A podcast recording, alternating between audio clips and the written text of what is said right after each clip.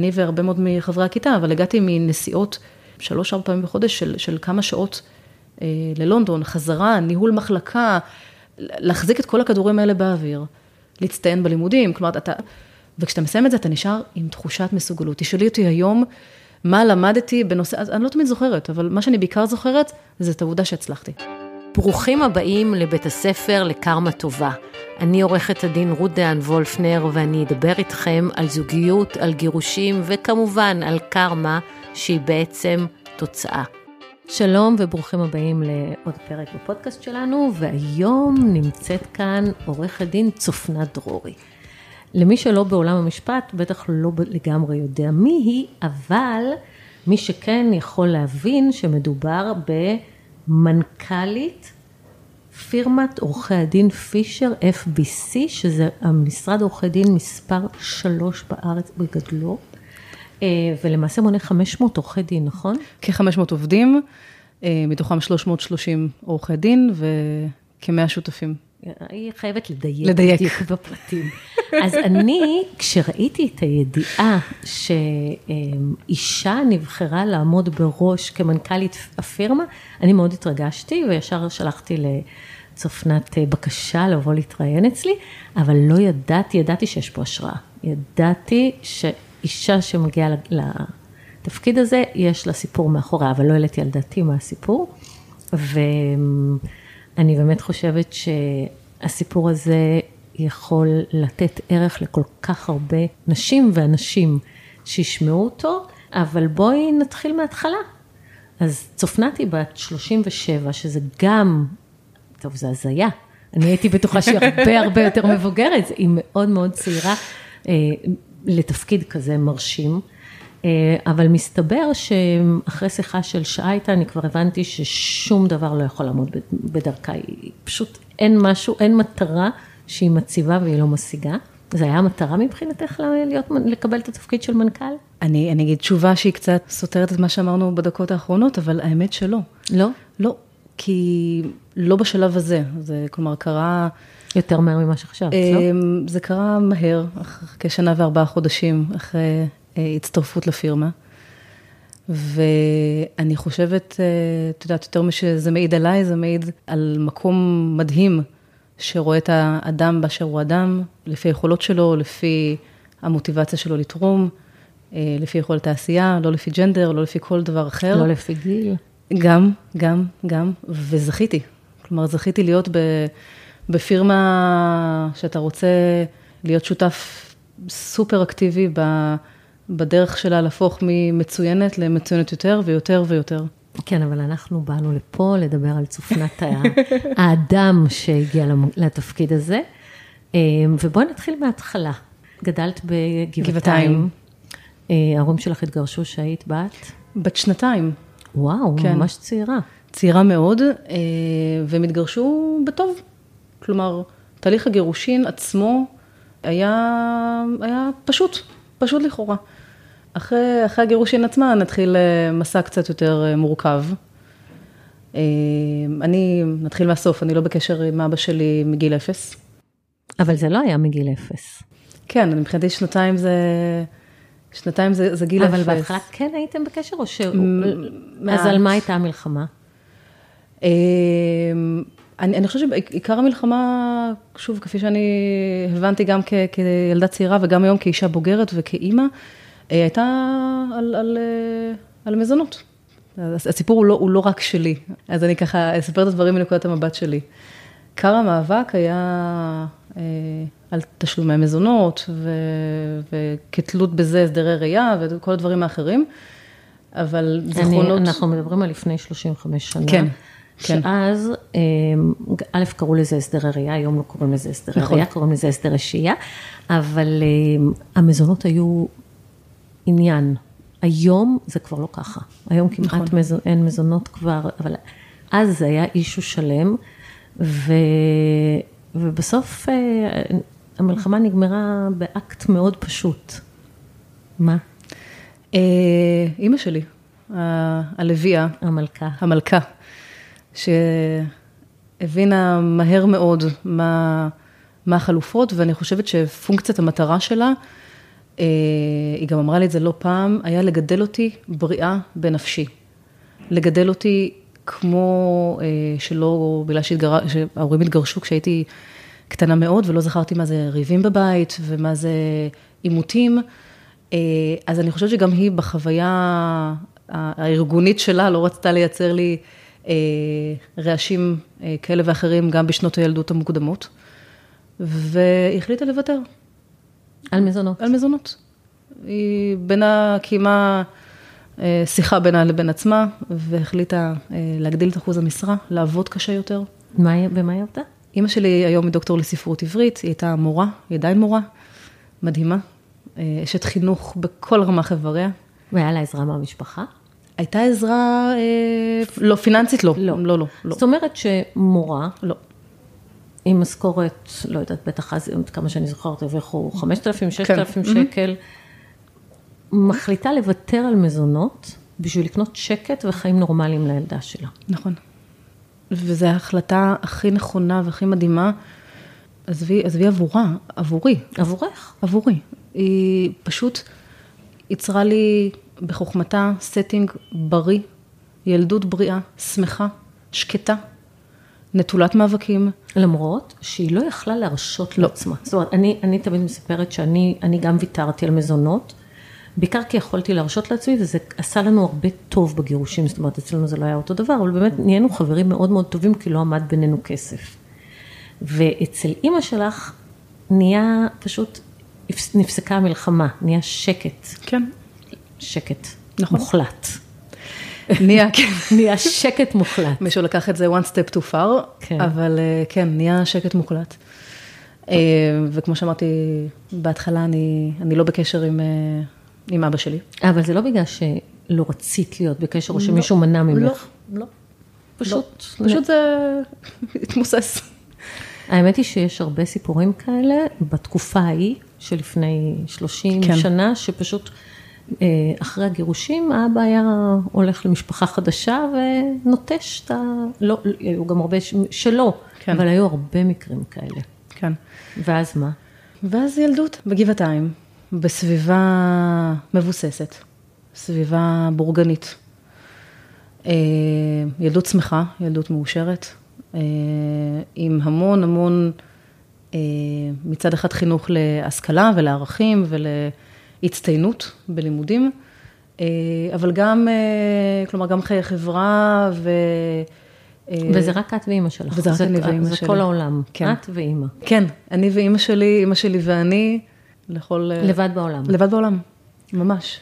ובת כמה היית? בת... מגיל שנתיים כן, ככה? כן. מגיל שנתיים. כן, אני, היו עוד ככה... התנהלות סביב הסיפור הזה, אם אני לא טועה, עד אה, אזור גיל שש. שש. אבל בכל, כלומר, זיכרונות הילדות המעוצבים שלי כבר, זה, זה, זה התא המשפחתי, אני ואימא, אה, סבא וסבתא שקרים גם כן בגבעתיים, אה, דודים, אנחנו משפחה קטנה מאוד, אבל, אבל מאוד מאוד אוהבת, יש לי דודים מדהימים. אבל כן, זה... ותראי, באותה מידה, כמו שיש פה היום את אה, צופנת דרורי, מנכ"ל אה, פירמת עורכי הדין, הייתה יכולה לגדול ילדה שבתפיסה שלה היא קורבן. קורבן. אימא שלך, וזה באמת בזכות אימא שלך, בגלל זה אמרתי מלכה, אימא שלך גידלה אותך להצליח ולא גידלה אותך כקורבן, וזה הבדל כל כך משמעותי. נכון. את יכולה היום לנתח את זה? אה, אני חושבת שזה, היא לא ידעה משהו אחר. כלומר, כמו שאימא שלי לא אדם שמוותר לעצמו, היא גם לא ויתרה לי. והיא לא ויתרה לי בשום דבר. היא לא ויתרה לי בדרישות כלפיי בבית הספר, היא לא ויתרה אה, בחינוך לערכים ולדרך ארץ, היא לא, ויתר, היא לא ויתרה. היא תמיד דאגה, אה, מצד אחד מאוד מאוד חמה, והיה לנו את, את, ככה את, אה, את השיח הפרטי וה, וה, והאישי שלנו, ומצד שני, היא לא נתנה לי היא לא נתנה לי לרחם לא על עצמי. לא נתנה לך. נכון, וגם יותר מזה. אחד הדברים שאני מבינה, למשל, על עצמי היום, זה שיכולת ההתאוששות שלי מדברים היא מאוד קצרה. כלומר, אני נכשלת המון, ואני נופלת על הברכיים המון, ואני עושה, ואני שוגה המון, אבל הפער... באונס בק. בדיוק. הפער הזה בין קורה משהו לבין תנגבי את הברכיים מהחול וקדימה תתרוממי, זה משהו שקיבלתי ממנה. כי כל פעם שהיה אתגר בילדות, בין אם זה אה, אה, באסה על זה שאני אה, בשנת הבת מצווה לא נוסעת לחו"ל כמו חברות שלי, כי... אין כסף. אה, לא, יש גם צו עיכוב יצא מהארץ, אה, עד גיל 18, אוקיי. כן. אה, זה אפילו לא עבר את השלב, ה, את השלב קדימה. היא לא נתנה לי, היא סיפקה לי חוויות אחרות. ובזה שהיא סיפקה חוויות אחרות, היא בעצם שידרה לי מסר של אל תרחמי על עצמך, ולך יש דברים אחרים, ולאחר יש דברים אחרים, ואת על המסלול שלך. וזו איזושהי תפיסה מאוד מאוד נחושה, שהיום כ- כאדם בוגר, אני יודעת, אה, זה כאילו כבר בדם שלי, זה כבר, זה כבר מיומנות ש, שרצה איתי. לא, את תקשיבי, את לא מבינה כמה זה מדהים, כי אני רואה כל כך הרבה נשים. היום, אנחנו בשנת 2022, אני רואה נשים שהוא, לא משנה, הוא עזב, היא עזבה, הם קורבן. הם בעמדת הקורבן, הן מסכנות. עכשיו, אימא שלך באמת הייתה מסכנה? ויתרה על מזונות, הגדילה את המשרה, היית את והיא, זה לא פשוט, זה חיים לא פשוטים. בחיים היא לא הייתה קורבן, זה לא. רק בחירה, זה state of mind. זה state of mind. מדהים. זה state of mind. שתראו ו... מה גדל ממנו. רק למי ששוקלת עכשיו, אם להחליט לקחת אחריות על החיים שלה או להיות קורבן, תראו מה מגדלים. כן. שאת לא, לא נותנת לעצמך להיות קורבן ולא לילדים שלך, את לא מגדלת אותם ב state of mind של אנחנו מסכנים, זה הכל בגללו ומה הוא עשה, ותראי איך הוא נטש אותך, ותראי איזה מסכנה את ואיזה... זה לא היה שיח. זה לא היה שיח. זה ברור שלא היה יכול להיות השיח הזה ולגדול כמו שאת, לצאת מה שאת נכון. יצאת.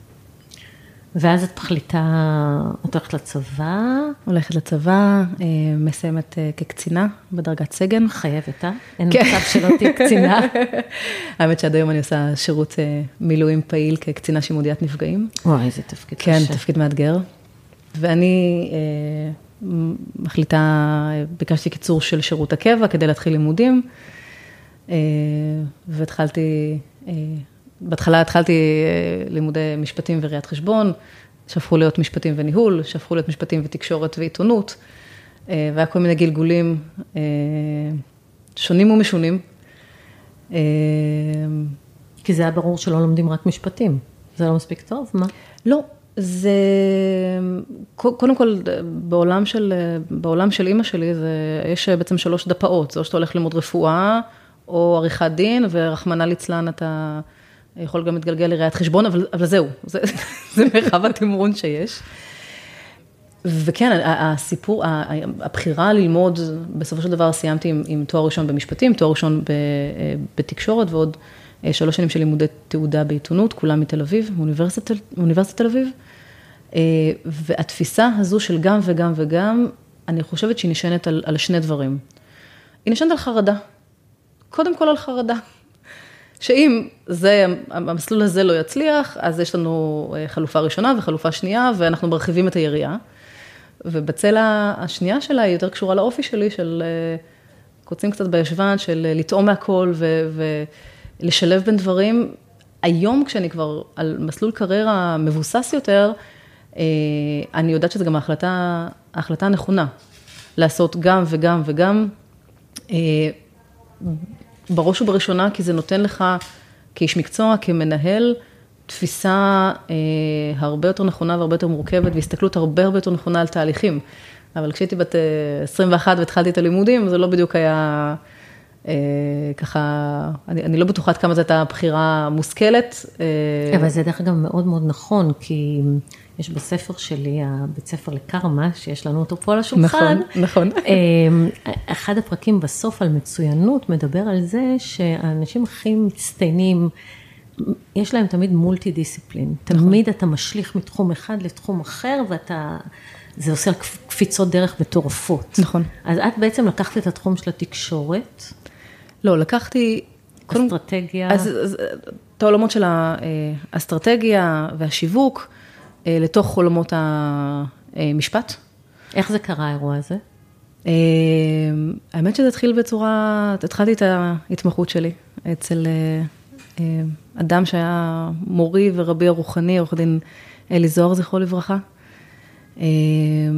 והתמחיתי במשרד שלו.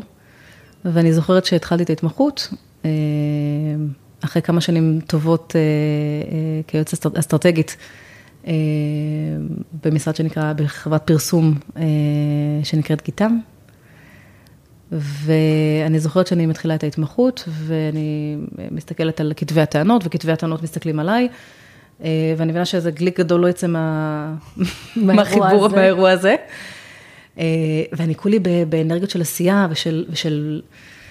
והתחלתי לחשוב איך אני יכולה לשלב בין עולמות התוכן שאני מכירה. עוד לא היה אה, שום רפרנס למה זה אומר פיתוח עסקי בעולם עריכת הדין. אנחנו מדברים על 2010, וחשבתי איך אני יכולה לשלב בין עולמות התוכן הללו. ואני זוכרת שנכנסתי לאלי ואני אומרת לו, תראה, התמחות, זה בסדר. סבבה. כל הכבוד, כן. כן. אני חושבת שיש לי ניסיון שאני יכולה לתרום ולהביא בו ערך. אה, וזה לא קשור להתמחות. אני בן אדם חרוץ, אני קמה כל יום בארבע וחצי בבוקר, נעשה את זה לפני ההתמחות, אחרי, לפני שעות ההתמחות אה, ולאחריהן. והתחלתי לפתח אה, פרקטיקה מאוד, אה, בהתחלה מאוד אינטואיטיבית, של להביא, לעשות שילוב בין העולמות. בתור מתמחה. בתור מתמחה. מעיזה ללכת ל... כן, ראש הפירמה. ראש הפירמה, שגם כן. פירמה מאוד גדולה. נכון. ואומרת לו, תקשיב, אני לא על חשבון, אני לא אפגע בעבודה נכון. שלי, לא ביקשת אה, אה, תנא, תנאים טובים יותר או משהו כזה, אני אעבוד בבוקר, אעבוד בלילה, אבל אני רוצה לעשות את זה. למה?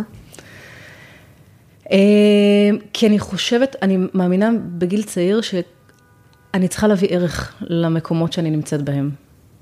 וזה לא משנה איפה, וזה לא משנה אם זה בחברות, וזה לא משנה אם זה במקום עבודה, וזה לא משנה אם זה ב, ב, בלימודים. צריך להביא ערך לשולחן. וכשאתה מביא ערך, אז דברים נורא נורא טובים יוצאים. אתה... נכון, זה קרמה טובה. בדיוק. ואתה מתחיל מסעות שאתה לא יודע תמיד איפה הם נגמרים, אבל אתה לפחות יכול לדעת שהם מתחילים בנקודה מאוד מאוד מאוד נכונה. אה, וככה היה גם במקרה הזה, כלומר, הסתיימה שנת ההתמחות. שרק שתבינו שמתמחה במשרדים כאלה, זה, אני לא יודעת אם זה פוליטיקלי קורקט להגיד, אבל נראה לי שזה סוג של עבדות מודרנית, אתה עובד כמו מטורף. אז, אז אני, בתור מנכ"לית אה, פירמה גדולה, אני, אני, אני אסתייג מהמינוח, אבל אתה עובד קשה. עובד אתה קשה. עובד קשה. אה, ועבודה גם מעניינת, היא מאוד מאוד מעניינת, אבל אתה לחלוטין אה, עובד... מוקדש. נכון, לעבודה, לעשייה משפטית. אה, ואת מחליטה שבתור עשייה משפטית את סבבה, אבל את לא מספיק, מביאה מספיק ערך כמו במה שאת יכולה. בער לי, בער לי, כן, פשוט בער לי. והשנה הזו הייתה שנה, שנה מדהימה. וכמו כל דבר בחיים צריך גם קצת מזל, והפירמה... בעיניי זה בכלל לא מזל. זו עבודה קשה. עבודה קשה, אבל, אה, אבל צריך גם קצת אה, עזרה מלמעלה. והמשרד אה, שבו עבדתי, הפירמה התמזגה למשרד גדול אחר בשם גולדפרב, ו, ואז קיבלתי טלפון מראש, מראש הפירמה, עורך דין יהודי לוי, והוא הציע להתחיל לגלגל את המחשבה ואת הרעיון להקים מחלקה לפיתוח עסקי בתוך המשרד הגדול הזה, שאז בשעתו הפירמה הגדולה בישראל. והתחיל אה, מסע נוסף של עשר שנים. עשר שנים? כן, עשר שנים.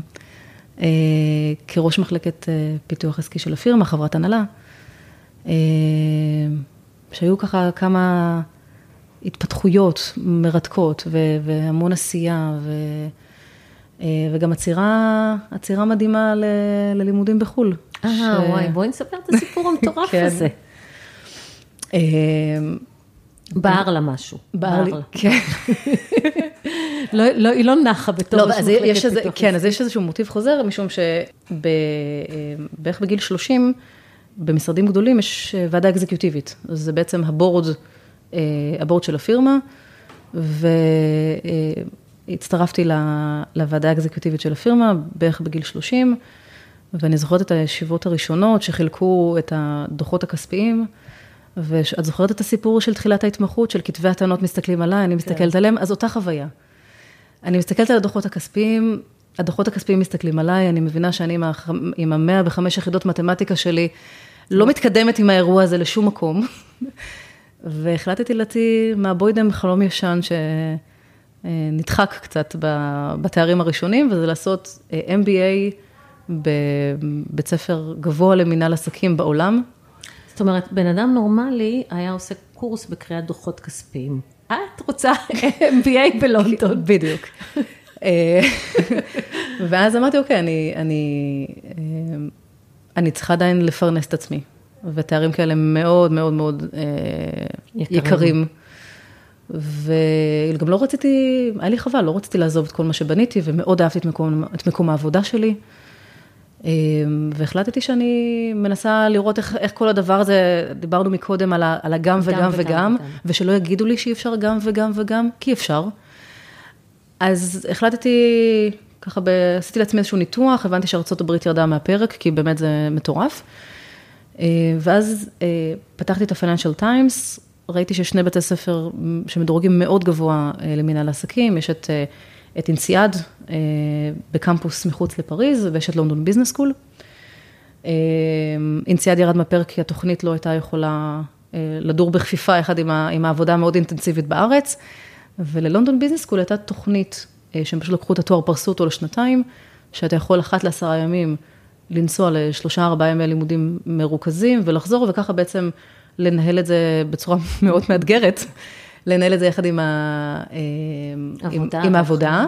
ואני גם זוכרת שהסתכלתי וראיתי שעידן עופר הוא בוגר בית הספר, ואמרתי לעצמי, מה שטוב לעידן עופר, טוב לסחבק, וזה נתן ככה את, ה, אה, את הגושפנקה, והתחלתי להתכוונן לעבר החלום הזה. אה, וזה היה מסע קשה. רגע, אבל בואי, אל תשמיטי את הפרט המעניין כן. של מה שעשית, כי, כי כן. תקשיבו, זה, זה תמונת חזון. נכון. וזה עובד. נכון. אז במסגרת המחקר שעשיתי על, אה, על בית הספר, על האוניברסיטה, שבכלל לא ידעת עוד אם תתקבלי אליו. לא ידעתי, לא. כלומר, רצית, אבל זה... תסמונת המתחזה הרימה ראשה, והיה לי ברור שאני כמובן לא אתקבל, כי למה שיקבלו וכולי וכולי. גם לך יש את תסמונת המתחזה? כן, כל הזמן, בטח. כן. לכולם, זה לכולם, מטורף. לכולם. אני גם בגלל זה לא סיפרתי, לא סיפרתי במקום העבודה, כי אמרתי, אני לא אעשה לעצמי פדיחות, כי בטוח לא יקבלו אותי. אז, אז למה?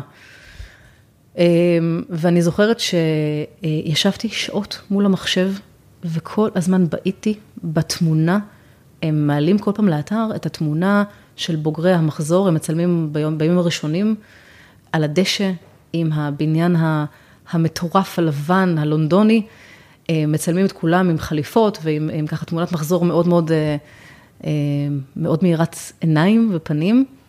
ואני זוכרת שאני מסתכלת על זה ואני, ואני פשוט עוצמת את העיניים ואני רוצ, רוצה להיות שם. אז שמרתי את התמונה, הלכתי לבית דפוס ליד הבית. והדפסתי את התמונה בתצורה מאוד מאוד מאוד גדולה, והדבקתי אותה על, על הקיר בחדר העבודה. שמעתם את זה? היא עשתה לוח חזון, זה מדהים, זה מדהים, זה מדהים בעיניי. זה, זה מבחינתי, את יודעת, הגזר שנמצא כל פעם על, על מסלול ההליכה, אה, כשאנחנו במסלול לאנשהו, וכל פעם שהיה לי קשה, ואלוהים כמה היה לי קשה בתהליך הזה. וכל פעם שלא הצלחתי, וניסיונות וג'ימטים, ובאמת, תהליך סיזיפי של כמעט שנתיים. כל פעם שהיה לי קשה, הרמתי את הראש, הסתכלתי על התמונה, אמרתי, אוקיי, את זוכרת שאת רוצה להיות על הדשא הזה? וזה מה שנתן לי כוחות להמשיך.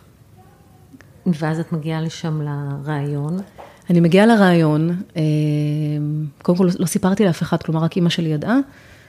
אה, ואני בן אדם שמאוד אוהב אנשים ומאוד אוהב להרצות, ואני, אין לי, אין לי איזה פחד קהל, ואני בדרך כלל ככה יודעת להעביר את המסרים שלי בצורה נורא נכונה. ואני מגיעה ואני פוגשת אה, כמה פרופסורים וועדת קבלה. ו... אנגלית בריטית? אנגלית בריטית, בטח. ואני כבר בראש שלי... אני מקבלת התקף חרדה כן, רק לשמוע את זה. כן, אני גם, זה גם חזר על עצמו בהמשך, אבל אנגלית שלי מצוינת, אבל אני לא נייטיב ספיקר. ובראש שלך אתה מתחיל עם ה-present simple, present progressive, ואתה אתה, כאילו, אתה, אתה מקבל שיתוק. ואני מגיעה אליהם, ואני צריכה לתת להם פיץ' למה אה, מגיע לי להתקבל לתוכנית הלימודים. והתוצאה, אני, אני fast forward, אה, שעה קדימה, אני יוצאת אה, עם מזיעה, עם צנוחים אדומים, אמרתי לאימא שלי שאני חושבת שאת ברגות יחקרו בצורה קלה יותר. ואני יוצאת מבית הספר מייבבת, מתקשרת לאימא שלי, אני אומרת לה, תשמעי, אני לא מה שחשבתי שאני, אני ראש לשועלים. אה, ו... ואז עשיתי מה שאני בדרך כלל יודעת לעשות, מה שמנחם אותי. והלכתי וקניתי חמישה זוגות נעליים, רק שכחתי שאני עם טרולי במלון, ואיפה כל הדבר הזה נכנס. אה, אבל הייתה חוויה לא, לא מהנה. פיצית את עצמך. כן, חד משמעית, ברור. זה אגב כן הייתה חוויה מהנה. אה, ואחרי חודש וחצי, לשמחתי... אה, ולהפתעתך, או לא, או לא באמת הופתעת? לא, אני, אני, אני לא, לא ידעתי להעריך, לא הייתה לי שום אינדיקציה, אני רוצה להגיד שלא הפתעתי. אה, הודיעו לי במייל מאוד מרגש שהתקבלתי, ואני מתחילה ממש תוך כמה חודשים. ואז התחיל מסע שהוא אחד הדברים הכי טובים שעשיתי בחיים שלי. הוא אחד הדברים הכי טובים שאני יכולה לאחל לכל אדם שנמצא במסלול קריירה ניהולי, ובטח ובטח לכל אישה שנמצאת במסלול ניהולי. כי ההתמודדויות, רק כדי לסבר את האוזן, מדובר על תוכנית לימודים אה, עם קמפוס בלונדון וקמפוס בדובאי, שאנחנו טרם ימי הסכמי אברהם. אה, all in all יש מעל 250 סטודנטים מ-34 לאומים, פחות מ-20% נשים בכיתה, ואתה לומד מימון וכלכלה ואסטרטגיה, ושיווק, ותפעול באנגלית. אה, אני, אני בהתחלה קיבלתי פיק ברכיים, היה לי מצב צבירה של מושט בכל השיעורים הראשונים. אה, עד שאתה מסתכל ימינה, מסתכל שמאלה, ואתה רואה שיש לך קודם כל המון מה לתרום מבחינת ידע. אני גם אגיד, אני אפילו אהיה מעט יומרנית, כישראלית, יש לך המון המון המון מה להביא לשולחן ולדיון בכיתה. ו... אבל אתה רואה שגם הרבה, הגברים מדברים ומדברים בצורה מאוד אה, נחרצת. ופשוט אה, אה, אחרי, אחרי כמה שיעורים, הפקק הזה של, ה, של, של מחסום, ה, מחסום השפה ומחסום מה יגידו ומחסום מה אני מביאה, התפוגג לו, ונהייתה חוויה מדהימה, חוויית חיים, עם המון חברים, המון קשרים. אה, עם אנשים מכווית ומדובאי ומלבנון ומקטאר, אה, וניסיון גם לימודי ואקדמי וגם ניסיון ניהולי פרקטי, ובעיקר, בעיקר, בעיקר אתה נשאר, בסופו של יום, אחרי שאתה מקבל את ההסמכה ואתה עובר את הטקס, אתה נשאר עם איזה עמוד שדרה של מסוגלות. של מסוגלות. אתה מסוגל. כי כמו שדיברנו בתחילת השיחה על, על העובדה שאתה כ, כילדה, אתה חי, ולא משנה כרגע מה הסיבות, את, את חיה כ, בסיטואציה שאת יודעת שהורה, מבחירתו, יכול לקום וללכת.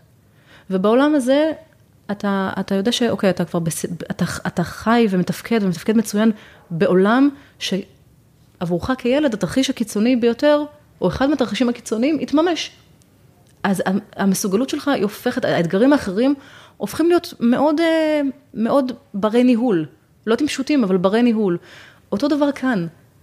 אתה עובר, אני, אני גם הגעתי, אני והרבה מאוד מחברי הכיתה, אבל הגעתי מנסיעות שלוש-ארבע פעמים בחודש של, של כמה שעות ללונדון, חזרה, ניהול מחלקה, להחזיק את כל הכדורים האלה באוויר, להצטיין בלימודים, כלומר, אתה, אתה, אתה החזקת המון המון כדורים באוויר, וכשאתה מסיים את זה, אתה נשאר עם תחושת מסוגלות. תשאלי אותי היום, מה למדתי בנושא, אז אני לא תמיד זוכרת, אבל מה שאני בעיקר זוכרת, זה את העובדה שהצלחתי. איזה תותחית, יאללה, באמת. אז האמת שעשיתי חשק לעשות את זה, אבל אה, אני חושבת שזה כבר יותר לבת שלי ולא לי. תגידי, אה, ואז, אוקיי, מתי, מתי הספקת ללדת? בערך שנה, שנה וחצי, פחות, פחות, פחות משנה אפילו, אני שוגה בתאריכים. אה, אחרי שסיימתי את הלימודים, הכרתי את, את יניב, את בן זוגי. יניב הוא יושב ראש אגף ההסברה, הפרסום והדוברות בהסתדרות. הוא מה, הכרתם זוג... בעבודה? לא, לא, התחיל איתי, זה סיפור נורא, נורא לא, כאילו... למה? תני תקווה לכולם. בפייסבוק. בפייסבוק? כן. מעולה. כן. הכרנו בפייסבוק, יש לנו המון, אגב, בדיעבד יש לנו המון המון מעגלים משותפים וחופפים, אבל לא, לא הכרנו אחת את השנייה. אה, ונהיה קשר, אה, התפתח לו קשר אה, מדהים. יניב, אני פרק ב', התגרשתי בלי ילדים, ויניב הוא, הוא אב לשני ילדים מדהימים, אילי הוא בן 13 תכף, ואמרי הוא עוד מעט בן 9. והכל קרה נורא נורא מהר. הכרנו, והמשפחות, והילדים, ונכנסתי להיריון. שזה זה זה. נכון? נכון. אה, או כמו שיניב אומר, שהוא הכיר את הגניקולוג לפני שהוא הכיר את אימא שלי. אז הכל רץ לנו אה, בצורה די מתוכננת, אבל רץ מאוד מאוד מהר. ותקופת קורונה. אה, ועמליה נולדה באוגוסט 20. היא בת, כן, קטנטונת. כן, כן, היא בת שנה ועשרה חודשים. ו- וחופשת הלידה, חופשה זה לא, ממש זה ממש לא חופשה. אה, וגם אני תוך כדי אה, עבדתי, ועבדתי לא, לא מעט, וככה אה, כל מיני מחשבות, ו- וככה כיוונים, ומה קדימה ומה הלאה. ולאחר אה, אה, שלושה חודשים וחצי, ארבעה חודשים, אה, הצטרפתי לפישר, לפישר FBC כשותפה וראש מחלקת פיתוח עסקי. תגידי, אני חייבת לשאול אותך על החוויה הזאת של אימהות. כן. כי, כי לי היו עם זה סרטים שרק נהייתי אימא צעירה. כן. איך אני אעשה ואיך אני גם אעבוד וגם גם אהיה אימא ו, ו, ואת, אני רק הייתי עורכת דין צעירה לגמרי, רק עברתי את המבחנים והתחלתי לעבוד, הייתי תינוקת, עורכת דין תינוקת, ואת מצטרפת לפישר כשותפה, ראש מחלקת פיתוח עסקי, עם תינוקת בת אה, כמה חודשים, נכון. ולא הלחיץ אותך? לא, לא הלחיץ אותי. הלחץ, אמא שלי תמיד אומרת, לחץ זה לא דבר, אין לי מה לעשות עם לחץ, לחץ זה לא דבר לא מקדם. פתרון. כן, אני לא יודעת איך, איך לעבוד עם לחץ.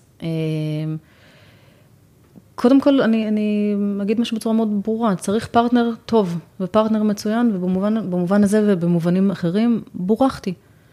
אה, שנינו מנהלים קריירות מאוד אינטנסיביות. זהו, זה לא שהוא יושב בבית ממש ומגדל לא, אותה. ממש לא. יניב אה, מבריק ואיש מקצוע אחד הטובים בתחומו. אה, ויש לו קריירה דורשת ואינטנסיבית, והוא מנהל צוות מאוד גדול ותקציב של מיליונים, ועדיין הייתה בינינו, from day one, ידיעה והבנה ששנינו מתקדמים כתף אל כתף. וזה דורש מאיתנו תכנון מאוד מאוד מדוקדק. זה כמובן דורש אה, עזרה מהמשפחות. גם עזרה בכסף. אה, זה ברוך השם אנחנו... בינתיים לא? אנחנו, אנחנו עובדים, כלומר אנחנו... לא, ברור, אה, אני מדברת על אה, עזרה מטפלת. בכסף, כן, כן. לא אה, התכוונתי שאתם כן, צריכים כן. עזרה בכסף, כמובן. התכוונתי שצריך לשלם על טיפול. כן, אבל אני, אני חייבת להגיד לך שאנחנו אה, ב, אה, בשנה הראשונה של עמליה, אה, אימא של יניב, אימא שלי, דודה של יניב, הייתה סביבה שתמכה וגיבתה. וגם עכשיו אנחנו, אנחנו מתחלקים, ואני חייבת להגיד משהו, ב, אני שנייה לוקחת את זה צעד, צעד לאחור. בין אם זה בגלל הקורונה ובין אם לא, כי אצלנו לפחות במשרד זה היה נהוג כבר הרבה הרבה מאוד שנים. אה, יש גמישות משמעותית. אפשר לעבוד מהבית. נכון, וגם אני אה, כאשת מקצוע, כשותפה, כמנכ"לית, אה, אני יוצאת לעמליה, ואני אוספת אותה מהגן, ואני איתה מגן משחקים ועד מקלחות וכולי, ובשמונה וחצי אני פותחת מחשב ואני נותנת בראש. אז עכשיו אני יכולה להגיד לך, בתור מי שאני ממש, היה לי את ההתלבטויות האלה, הבת שלי בת 25, ואני, לי היה מאוד קשה עם זה, ואימא שלי, שלמרות שהיא גידלה אותנו, היא ב-12 בצהריים הייתה בעבודה, היא עבדה מ-8 עד 12, מפוצל בשביל שלילדים יהיה אוכל חם והם לא יהיו ילדי מפתח, כן. ככה היא קראה לזה. ואני נורא פחדתי מזה, זאת אומרת, איך, איך אני אעשה גם וגם וגם, והיא אמרה לי את המשפט, רותי, ילדים יכולים גם לגדול עם מטפלות, לא יקרה שום דבר. ובאותו רגע שהיא אמרה לי את זה, היא שחררה שחררה. אותי לנהל קריירה.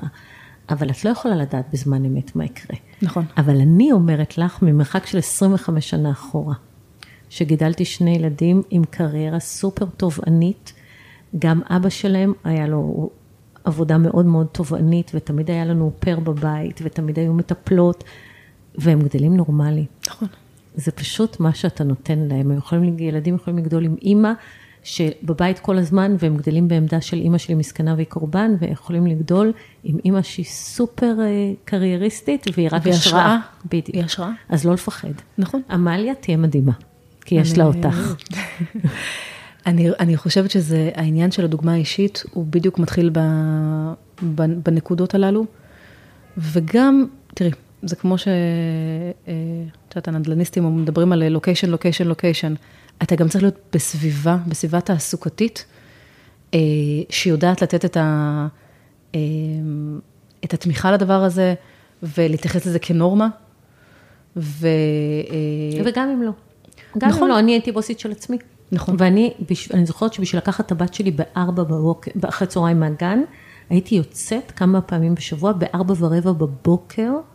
מהמס... נכון. מהבית למשרד, ובין ארבע נכון. וחצי לשמונה הייתי מספיקה לכתוב שלושה ארבעה כתבי תביעה. נכון. ולנהל את הקריירה, 12 שעות ביום, 12 שעות ביום, אבל מארבע עד ארבע. אפשר למתוח את היום בכל מיני... אה, זה. אני חושבת שאם זה, אם, אם אתה אדם חרוץ, ואם יש לך תשוקה למשהו, ויש לך תשוקה אה, להצליח להיות גם הורה מדהים, וגם אשת מקצוע מעולה, וגם בת זוג נהדרת, אז אפשר. יש לזה, יש לזה מחירים. יש לזה מחיר של לישון פחות. כן, אני לא ישנה כן. הרבה. שעות שינה זה לחלשים. זה לחלשים. זה נכון. בזה אנחנו מסכימות. מסכימות לגמרי. ו... ואתה צריך לתכנן. העניין של התכנון תופס אצלי נתח מאוד משמעותי. הכל מאורגן, הכל מתוכנן, אתה, אתה אה, מרמת המשימות ועד אה, משימות לטווח קצר ולטווח בינוני ולטווח ארוך. אבל כשאתה יודע מה, מה המשימות שלך לאותו יום ואיך היום שלך ייראה, אפשר להספיק הכל. אה, ולתעדף, אתה צריך לנהל, אתה צריך לנהל את, את עצמך ואת ה, את מה שקורה בבית ואת, ה, אה, ואת המישור הקרייריסטי, אבל אפשר, אפשר וזה לא, זו לא הגדרת אה, מטרה מורכבת מדי. היא תלויה ברצון. תלוי כמה את סופר וומן כמוך. אבל אני לא חושבת שזה לא מורכב מדי, אני חושבת שזה מאוד מורכב, ואני חושבת שאת עושה את זה מדהים. תודה. צופנה דרורי היא אישה סופר מצליחה, סופר יפה, שאין שום דבר שעומד בדרכה. ואני אומרת לך דרכה, אני כאילו מרגישה, בגלל שאני מבוגרת ממך בכמה? חמ... אה, שנתיים? לא, לא, אני בת 53, זה 18 שנה. כן. 17 או 18 שנה, זה דור. אני, אני יכולה להגיד לך שבגיל, אחרי גיל 50, את מרגישה שמותר לך גם להיות חלשה. כשהייתי בת 37 לא חשבתי ככה, ואני ממש מזהה את זה. את לא יכולה להיות חלשה, את לא יכולה שיהיה קשה לך, כי אם את תהיי חלשה ויהיה קשה לך, הכל יתפרק. אז, אה, אז אני יכולה לומר לך, ולא רק לך, לכל מי ששומע, גם נשים מאוד חזקות יכולות להיות לפעמים חלשות, וזה בסדר. אה, תגידי רגע, צופנת, כן. מה החלומות שלך? מה את מאחלת לעצמך? שימשיך ככה.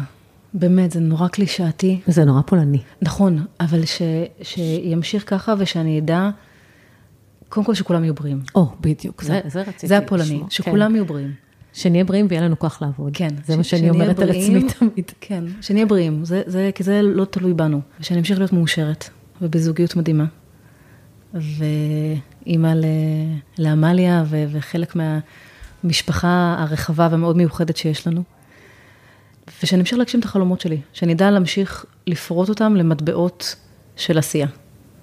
אה, וככה להשיג אותם. טוב, אני רוצה להגיד אה, לאימא שלך, אם היא שומעת אותנו עכשיו, תקשיבי, את מלכה, גידלת ילדה מדהימה, וזה נורא כיף לראות את זה, ואני באמת חושבת שאת השראה. תודה. ואת יכולה להיות גאה בעצמך, ואני מאוד גאה באמת שבאת לפה. אני מודה לך על. האירוח ועל האכסניה ועל העובדה שאני מאזינה לכל פרק שעולה, והיה לי הכבוד גם לקחת חלק באחד מהם. זהו, אז תודה שהייתם איתנו, ונתראה בפרק הבא. ביי. להתראות.